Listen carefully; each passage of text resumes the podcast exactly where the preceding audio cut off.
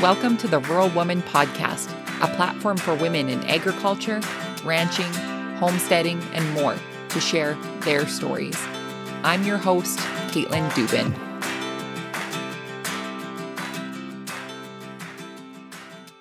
Hey everyone, thank you so much for tuning into this week's episode of the Rural Woman Podcast. Today, you're going to hear from first-generation rancher Brook Hickle from Enumclaw, Washington. Brook, along with her husband and three boys, own and operate Rocking Bar H Ranch, which is a Red Angus seed stock operation that you'll learn all about in today's episode. But before we get to today's episode with Brook, let's go over the review of the week. The review of the week comes from Brandy Lynn via Apple Podcast, and this 5-star rating and review says, a continual learning experience. Every episode I listen to, I learn something new, whether it's about homesteading, ranching, dairy, etc. I love the diversity and the fact that it's all about bringing the egg community together and bringing awareness to the industry. Keep up the great work. Well, thank you so much, Brandy, for your kind rating and review over on Apple Podcasts. I would like to encourage you guys to leave a rating and review over on Apple Podcasts if you haven't done so already. Not only will you hear your kind words read on an upcoming episode of the podcast, but you'll also help others find the show. And the more we get these incredible stories of women in agriculture out there, the better, I say.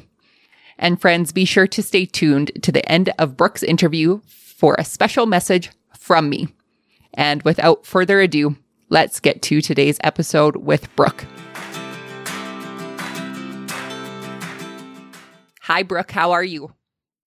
Hi there, Caitlin. I'm great. How are you? I'm doing so good. Thank you so much for joining me on the Rural Woman Podcast today. Absolutely. Thank you for having me. I am so excited to talk to you, Brook, and I'm so excited for my listeners to get to know you a little bit better. For my listeners who are unfamiliar with who Brook Hickle is, please give us a little bit of information about who you are and where you're from. All righty. Well, my name is Brook Hickle, and I live with my husband, Keith, and our three sons just outside of Enumclaw, Washington. We're in western Washington state, actually less than 30 miles out of Seattle. And my husband, Keith, and I are first-generation ranchers. So a little bit of background on Keith and I. When we met, he told me that he wanted to raise his family on a farmer ranch. And I thought it sounded like a great idea. So I just pretty much went along with it. We got married in 1997 when he was 23 and I was 21. We were just babies. And right away, we just began working towards saving up to make that dream come true, even though we didn't really know what that dream looked like. We didn't have an exact vision for the direction that it would go. But over the years, God showed us what it looked like, and he still continues to show us every day. Did either of you have any background in agriculture before you decided that you wanted to start a ranch? Keith and I had very little background in agriculture before we decided that this was what we wanted to do. When he was in high school, he milked for a local dairy farm, so he had a bit of exposure to it.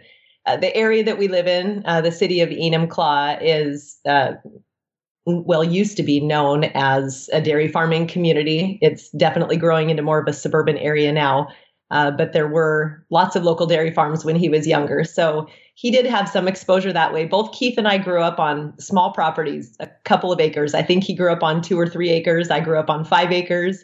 We had just a handful of animals. So we had a little exposure to probably, I guess I would say, small farm life, but nothing bigger than that. So you guys were very much newbies then. Very much newbies. So what year did you start ranching then? So after we got married in 97, like I said, we just started working toward that dream, not knowing what it was going to be. And over the next several years, I guess I would say up until 2005, we started just with a few horses, of course. Keith was a team roper, and then we gained a few cows along the way, and we had a small commercial herd of probably, 12 to 15 cows. And then in 2005, we made the transition from those random breeds of commercial cows to our first small Red Angus herd. Hey, all, we'll get right back to our episode after a word from our sponsor. Nestled in the tree-filled mountains by Kootenay Lake in Nelson, British Columbia, KL Skin Naturals was founded in 2013 by owner Leah. KL Skin Naturals is known for their award-winning natural deodorant that I have personally been using since early 2017, and I can tell you from personal experience, it passes the farming test. You know what I'm talking about. I feel good knowing that the deodorant that I'm using is free from harsh chemicals and scents. All of their products are produced by hand from the very first measure to the very last label. Each recipe was worked, researched, perfected, and tested on family and friends who all agree that there's something unique to be offered in the effective products that Leah is making. Listeners of the Rural Woman Podcast can save 10% off their order with promo code WILDROSE10. So head on over to klskindeodorant.com to choose from their wide selection of clean-scented natural deodorants, plus other natural skincare products such as fresh aloe skin cream, foot butters, and more. And now back to our episode. So 2005, I guess, would be your first official... Yes, I would say 2005 is when we bought our first 10 Red Angus mama cows. It was September of 2005, and then we picked up 10 more in January of 2006. So you could say that our original herd consisted of 20 Red Angus cows that calved in 2006. That's great. What made you guys decide to go with Red Angus? To be honest, I let that decision be entirely up to Keith. He did a lot of research on cattle, and like I said, initially I was just really along for the ride. Like, oh, this sounds like a really great idea. I'm, kind of a yes person. And, I didn't even know what seed stock cattle were. I didn't know what purebred cattle were any different from commercial cattle when we first got started. And so, like I said, we went from a small commercial herd to the purebred Red Angus so that we would be raising and selling seed stock. And as Keith was researching ranching operations, he just kept coming back to the seed stock operations. The seed stock operations were interesting to Keith because it was a little more detailed than a commercial operation. And so he liked the complexity of it. And in researching breeds, Red Angus just kept coming back as like the up and coming breed. I mean, they're genetically just like a Black Angus, which is, of course, the most popular breed and the top beef breed. And he liked the idea of something that was just a little bit different. And the traits that the Red Angus are known for, primarily their docility. They're known as just fantastic mama cows, great maternal traits. That was what ultimately led us to go the direction of Red Angus. For the listeners who don't know, and I am semi-included in this, can you give us a brief description of what is a seed stock? What does that mean? Yes, because this is something I didn't know at first either. Commercial cattlemen are raising and selling the end product, the beef product. They take their animals to market, and those animals are harvested and become the beef that we're purchasing in the stores. A seed stock operation is raising top quality genetics. Our bulls are sold to commercial cattlemen. So we're kind of doing the work behind the scenes that when you hear the words beef producer, you are just thinking of the finished product. You're not thinking of the high quality genetics that need to go into producing the beef. So that's what we do. We raise the bulls that are then sold to other purebred breeders as well as commercial cattlemen. That's great. Thank you for explaining that to me. Like I said, you hear things like this, like seed stock operation or cattle producer and that kind of stuff. And there's so many of these definitions that if off the cusp, you're just talking to somebody and meanwhile, other people are sitting there like, what does that actually mean? Absolutely. I love sharing that information. I love sharing all of the information that was just brand new to me not long ago as well. One of those being what a seed stock operation even is or what we do. So It's really fun to share that side of the story because our animals are not directly being produced for beef. They are being produced for the genetics that will produce good beef. Absolutely. So Brooke, tell us more about your ranch story. You said back in 2005, you started your seed stock operation. Yes. Where are we today in 2019? Well, it's been a pretty full, I can't even believe, 14 years. When Keith and I, this is going to be long. Do you want me just to, I'll tell you the whole thing and then you can edit out whatever you don't want. You do not have to share all of this. Nope. You tell the whole thing. I love it. Okay. See, in 2005, we bought an old dairy farm and we had plans of remodeling and fixing up this place and selling it to continue to make more money to fulfill the goal of becoming a full-scale ranch operation. So when we bought this place in 2005, Clay was 5 years old, our oldest son. Cole was 3 years old, and Carson was not yet born. And this place was an old dairy farm. We bought it with the intention of starting our cattle herd here, tearing down the old house that was on the property, rebuilding a house, and selling the place that would help us to move to an area probably better suited for ranching. Anyways, we completed the house here in 2007, and shortly after that, the market crashed. So we ended up with kind of a big, fancy to us house that we had not planned on living in, and now three little boys and this small Red Angus herd that we were trying to grow. So anyway, we kind of scraped along for the next several years. I worked for my dad's construction company. Keith was doing construction work on the side. We were continuing to try to buy and sell places so that we could make enough money to become poor ranchers someday. And the economy really just kind of slowed down progress for us. And so we truly just scraped by for several years. We ended up having the opportunity to purchase a local construction company in 2010, which we did. And shortly after that, Keith began having strange health symptoms that we couldn't figure out.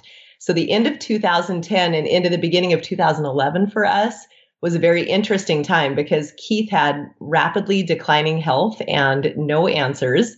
And here we were trying to kind of grow this ranch operation the best that we could in an area that wasn't well suited to ranching operations and just scrape by on this piece of property in this house that was really intended to sell years before that.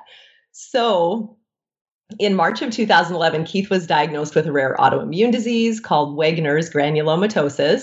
And from the time that he was diagnosed really until toward the end of 2011, his health just continued to decline. He was kind of out of commission until about 2012. So by the grace of God, we just continued to kind of scrape by. Keith got some amazing medical help through the Mayo Clinic in Minnesota, and he began to regain health in 2012. And at the same time, the construction company we had purchased in 2010, things began to pick back up as his health got better. And so really from 2012 forward, we kind of started from the ground up once again. And we've continued to grow our Red Angus herd. For us, quality has been more important than quantity because we're a seed stock operation. We also began hay farming and doing custom hay work for local farmers. And a lot of the purpose behind that was because we knew that our oldest son, Clay, had an interest in farming, and we wanted to make this operation something that our boys could eventually take over if they chose to. So since that time, the Red Angus herd has continued to grow, and I would say even more than grow, improve. Our custom hay operation has grown. We also produce our own hay and more recently have begun selling hay that we haul over from the eastern side of the state. And over this past year, I've also opened up an online ranch goods store. So for us, I think the key of being a first generation ranch is figuring out how to diversify and make it work. Well, you have absolutely diversified. And it seems like everybody has kind of their own thing going on the ranch for you. And I think that's beautiful to have your whole family have kind of their own kind of piece of it that makes up Rocking Bar H Ranch. So that's great, Brooke. Thank you. Hey, have you been over to Shop Wild Rose Farmer lately? There are so many new great t-shirts, tank tops, stickers, and more. There's even official Rural Woman podcast gear now, including great t-shirts and hats. Feel good knowing when you're shopping on Shop Wild Rose Farmer, you directly support the Rural Woman Podcast. And don't forget, members of the Wild Rose Farmer community save 20% off their first purchase. So head on over to wildrosefarmer.com for all of the details. And happy shopping, y'all! So, what does a typical day look like for you on your ranch? Well, because we're bivocational, our days are split between managing the construction company that we still own and the ranching operation. So truly no day really looks the same for us. I tend to break it up more into seasons because that seems to best summarize our work. So for us, calving season is January through March. We breed beginning in April, and then hay season begins in May, and it wraps up in early October, which overlaps with weaning and shipping calves out in the fall. And then November and December appear to be quiet on the outside, but during that time, our equipment is being maintenanced, barns are being cleaned, our cows are out at leased pastures, and they're being managed and fed until they'll come back the first of the year for calving season. And we also wrap up all of our financial work for the year. And honestly, after we come off of a busy hay season, I feel like we're catching up on absolutely everything in the fall through the end of the year. And all of that while our construction company is running year round. That's insane. I know for me personally, I follow you on Instagram and I love following you. And it's always like, what is Brooke up to today? Because it never seems like it's the same thing for very long ever. It is not. We truly run many directions. And, you know, I just thank God for giving us the energy to do it, because I don't feel like it's by our own ability. It's not by our own strength that we're able to run like we do. And we just feel so grateful for the opportunities that he's continued to give us, even through some really challenging times. And so really just, it's a joy to get to run as hard as we do, and we're going to do it as long as we can. I love it. Did you ever think growing up that this is what you were going to do with your life? Oh my, definitely not. Definitely not. I remember my mom saying to me when I was in high school, I always had an interest in building design and construction. My dad owned a construction company. And so that was always an interest to me. And for many years, I thought I was going to be an architect. And then when I found out how many years of college I would have to go to become an architect, I decided, nope, that's not for me. But home design was always just really a big thing to me. I always drew home plans when I was a little kid. And, so my mom would say to me, I can see you, you know, moving to downtown Seattle and becoming a designer. Like, I remember those words coming from her. I don't really see you ever having a family or having kids. I can see you being a business person. And what a change. So no, I would have never guessed that I would be where I am right now, that we would be where we are doing what we do. And specifically, even the area that we live in, being less than 30 miles from Seattle, north to south. We are about midway between Seattle and Tacoma, just out towards the foothills at the base of Mount Rainier. So we are in an unusual area to be doing what we do. Beef cattle ranching is not popular here. And even in my, you know, visions of the future, if I had pictured that we would be ranching, it would not have been doing what we do right here.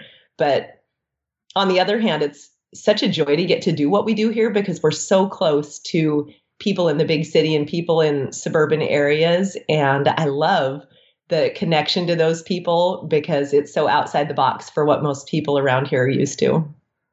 Absolutely. And you have the connection, like you said, to the big city, but you also have that escape where you can run away from it all and be in your own oasis on a absolutely. Ranch, right? I am so thankful to be right here where we are. We do all of our work out of our home. Our construction company is ran out of our home. All of our ranch operation is ran right here out of our place. So this week, my guys are gone hunting, and I cannot remember the last time that I don't know if I've ever been home without anybody else being home.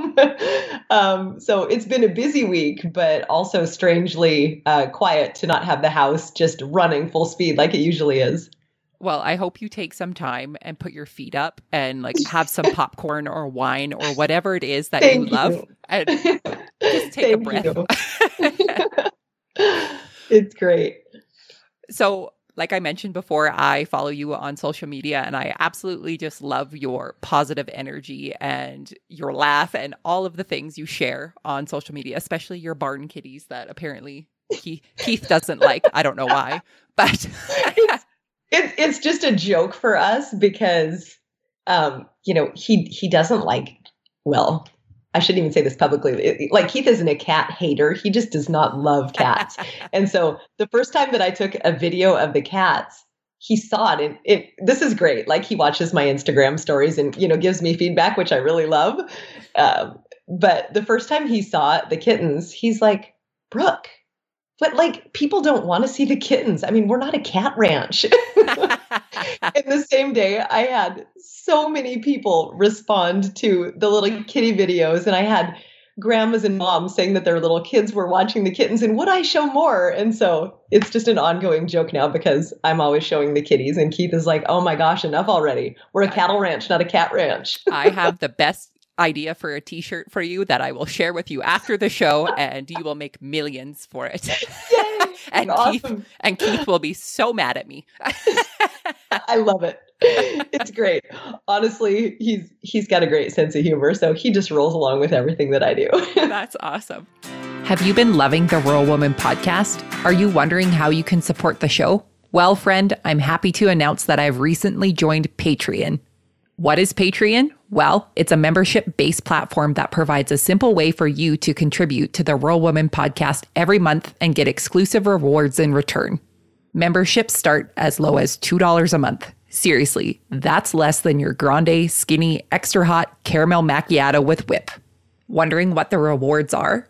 Well, they include promo codes for Shop Wild Rose Farmer, draws for the Rural Woman podcast merchandise, shout-outs on the show, and more. Your financial support of the Rural Woman podcast will help make it possible for the stories of women in agriculture to continue to be shared. So head on over to wildrosefarmer.com to find out more information about how you can become a patron through Patreon. So on the topic of social media, I know there are times where as women in agriculture, there is comparison. Women in general. I think Absolutely. There's just comparison through everything. There are people that can see you or another person on social media and they can see that maybe they're doing something different on their farm or ranch and maybe Yes. They have that feeling of they're not enough. So Yes. What advice would you give to a woman in ag that has that feeling that they aren't enough? Oh man, this is such a great topic. And even though I'm smiling all the time, this is so incredibly serious to me. I think that self-doubt is really something that most of us struggle with on some level. I mean, even those of us that are laughing and smiling and confident, we mostly all deal with self-doubt on some level. And so I think, first of all, it's remembering daily and just being thankful daily for the gifts that God has given you. He's gifted us all of us in different ways. And because we're all gifted differently, we need to remember not to compare ourselves to one another. Our very connected world through social media is a real blessing, but we really have to keep in mind how we manage it and how we take that in. What we watch on social media is optional. And so if we find ourselves comparing and feeling down because we're not as good as the woman that we're watching or following, maybe we just need to step back. Maybe we just need to turn her off. And that, I think that's a little bit heavy and a little bit blunt, but I think that it's true because if we're really feeling consumed with self-doubt and just having a hard time getting over it, we have to remember that, everything that we're taking in on social media is our choice. And so choose to watch and follow the people who lift you up, who don't make you feel down.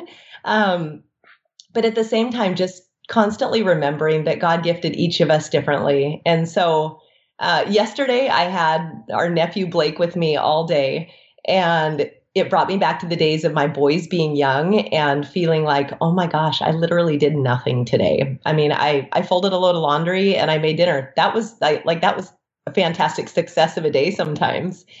And so depending on our stage of life, we can really feel like we're not enough, like we're not doing enough, like we're stuck here and we're not making a difference in the world. And yet we are. I was putting on my socks yesterday and Blake is 14 months old and he was watching me put on my socks. And I thought to myself, my goodness, I didn't notice this when my kids were little, But our little ones are watching each and every little thing and big thing that we do, and they're learning from that. And we don't see the value in what we're teaching our kids sometimes when they're little and we see the outside world going on so quickly around us. So I think that just remembering that God made us all different and, you know, constantly reminding ourselves not to compare ourselves to one another, but to be encouraged by others. And if we're not feeling encouraged, if we're feeling down and not good enough, then, you know, it's okay. Just turn it off. So, yeah. I agree with you. I think, like you said, it's optional. We don't need to see what is not making us feel good. And right. If you're comparing yourself, yeah, it's just, it's not good for anybody. And like, I know personally, if anybody ever felt like that towards me, I wouldn't want them to watch me or look at anything, right? That is me too. Absolutely. I mean, I think the same thing. And just like I said about, you know, Annabelle earlier, getting to watch the people that we can connect with and relate to and that make us laugh and that help us to just see that we all have struggles. I mean, those are the people that I truly enjoy following. And the minute that my mind starts to go towards self-doubt or not feeling good enough, I just have to turn it off because it really is optional. Absolutely. And for the listeners, as we always talk about Annabelle Morgan, Brooke and I were chatting about our friend Annabelle before we hit record. And like I said to you before, Brooke, you are one of the most positive influences I personally follow on social media. So I always just want to thank you for being a positive light and being so positive about just agriculture in general.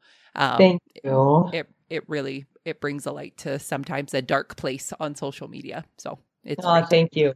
I truly appreciate that. I always hope that people will not feel like less of because of anything that I'm saying or doing. You know, just because Brooke has a big giant smile on her face, you know, God blessed me with a constant smile. Like it's not something that it's funny. My son Carson and I both just smile all the time.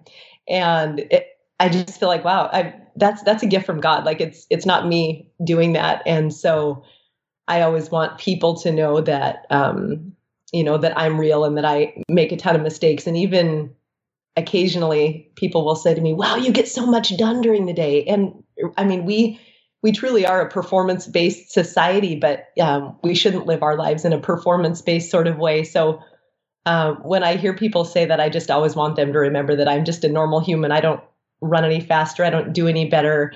I'm no different. Like I make mistakes all the time and I have downtimes just as much as anybody else. But yet at the same time, I think it's a real great opportunity to get to share the positive message of what we do through our ranching operation and just the joy that God has brought into our lives on so many different levels with the world. So I try to look at it as a great opportunity to hopefully bring some light to others. Absolutely. Brooke, what are some of the lessons that you have learned as a first-generation rancher? Well, I would say the biggest lesson I've learned is that it's hard, but then life is hard. Running another business, both Keith and I working full-time for our construction company, plus full-time on the ranch, we literally don't stop, as people that follow us on social media see. And even before we got to this point, before we bought the place we live now, before we bought our first Red Angus, we were both working full-time jobs for my dad's construction company. We were buying and remodeling and selling houses on the side to build up enough money to start a ranch. So it's hard. In the purebred cattle business, it takes time to build a reputation that people trust. That just doesn't happen overnight. And it doesn't matter whether you go into the purebred cattle business with a ton of money and you buy the best animals to start, or if you're starting from scratch, relationships and trust just take time. There's no way of getting around that. We're not selling a steer at the market and getting, you know, whatever the fair market price is. We're selling genetics to people that are going to be depending on that for the livelihood of their own operation. And so the time and relationships that it takes in the purebred business is something unique and different and definitely difficult, but also worth it. Like I said, being a first generation is hard. You do things wrong before you do them right. But then again, I feel like that really is just a metaphor for life. Life is hard, but it's worth doing. Absolutely. We live on big spreads and tiny homesteads, farms, ranches, and everywhere in between. Neighbors separated by barbed wire fences and gravel roads, divided by section lines and field boundaries. We are wives and mothers, husbands and fathers, producers and consumers, held together by the threads of history and love. Here in these vast, wide-open places, we answer the call of caregivers to the land, the animals, and our families with open hearts and willing hands. The miles of gravel and pavement between our homes can make the isolation of rural life feel insurmountable. Sometimes we struggle to reach out and ask for help, even though we never pause when one of our own needs our support.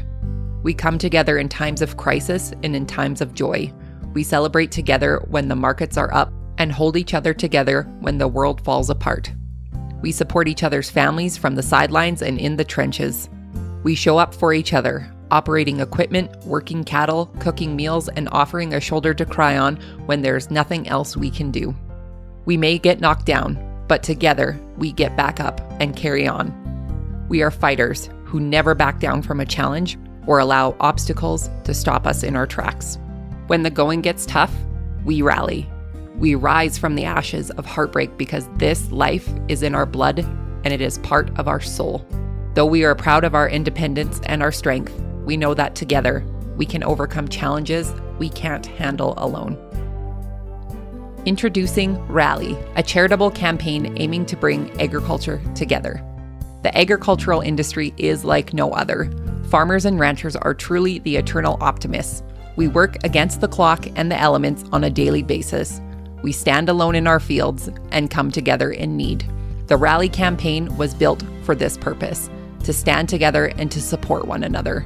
We are the faces of agriculture, no matter the size of our operations.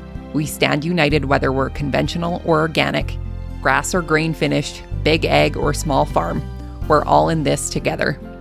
The Rally campaign is a fundraising effort to provide funds for selected agricultural organizations.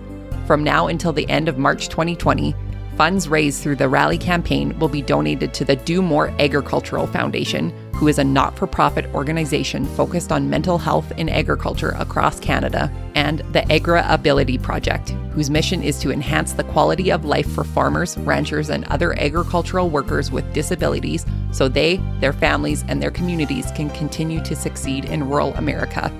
Purchase your Rally campaign t-shirt over at Shop Wild Rose Farmer, with $4 of the proceeds being equally split between these two worthy organizations. For more information about the Rally campaign, head on over to wildrosefarmer.com/rally. And Brooke, my final question for you. What is the most rewarding part about being a rancher for you? Without a doubt, the most rewarding part of being a rancher for us is the lifestyle that it's given our family. As I said, we're only about 30 miles from Seattle, so we're very close to the big city. We're very close to lots of suburban areas. And there are very few families in ag in our area. So when I get to see how my boys' time is often spent in comparison to most kids, I'm just so thankful for it. And I know that it's not the life for everyone, that not everyone would be happy doing what we're doing. But God just reminds me all the time through watching my family that this was definitely the right choice for us. I love it. Thank you so much, Brooke, for sharing your story in ag with us. You're welcome. Thank you for having me. For my listeners who would like to stay in contact with you after the show, where can they find you? They can find me on Instagram mostly, our ranch account, Rocking Bar H Ranch, or my personal account, Brook Hickle.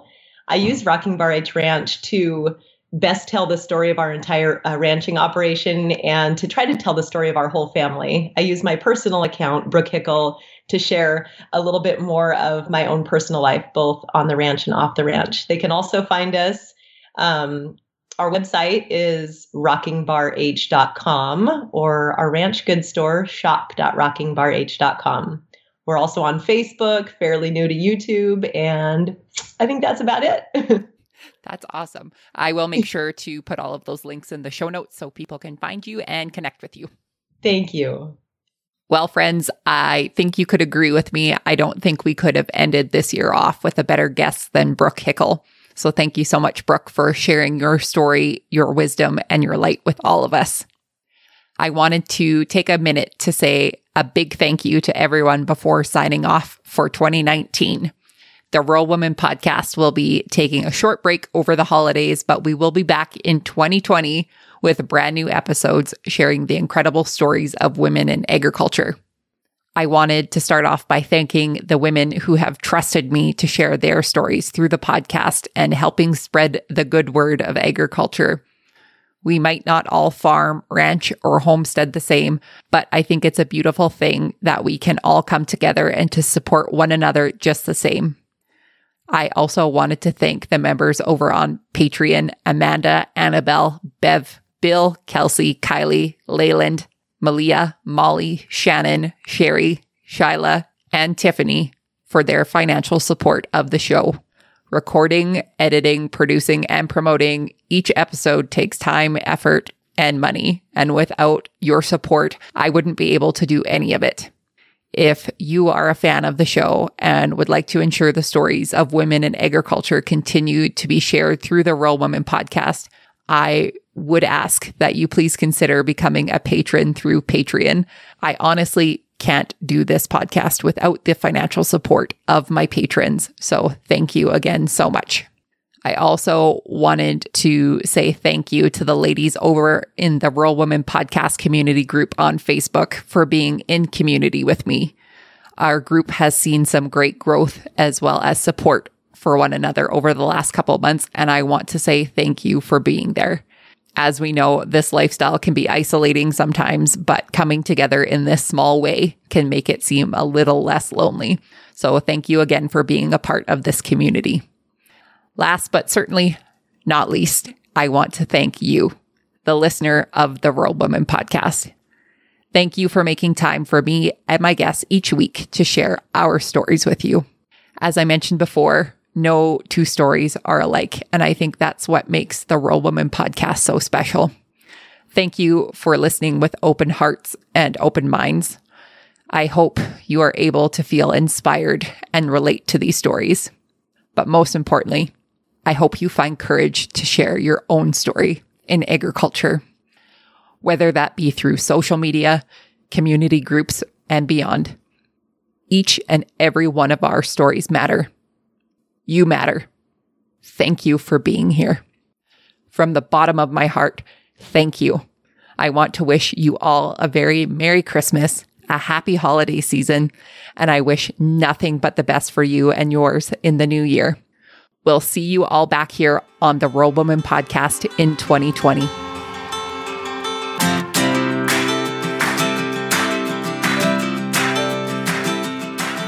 Thanks for listening to the Rural Woman Podcast. For show notes, head on over to wildrosefarmer.com. You can stay connected with me on Instagram at wildrosefarmer. If you love the show, make sure to subscribe wherever you listen to podcasts. Plus, share it with a friend. We'll see you next time.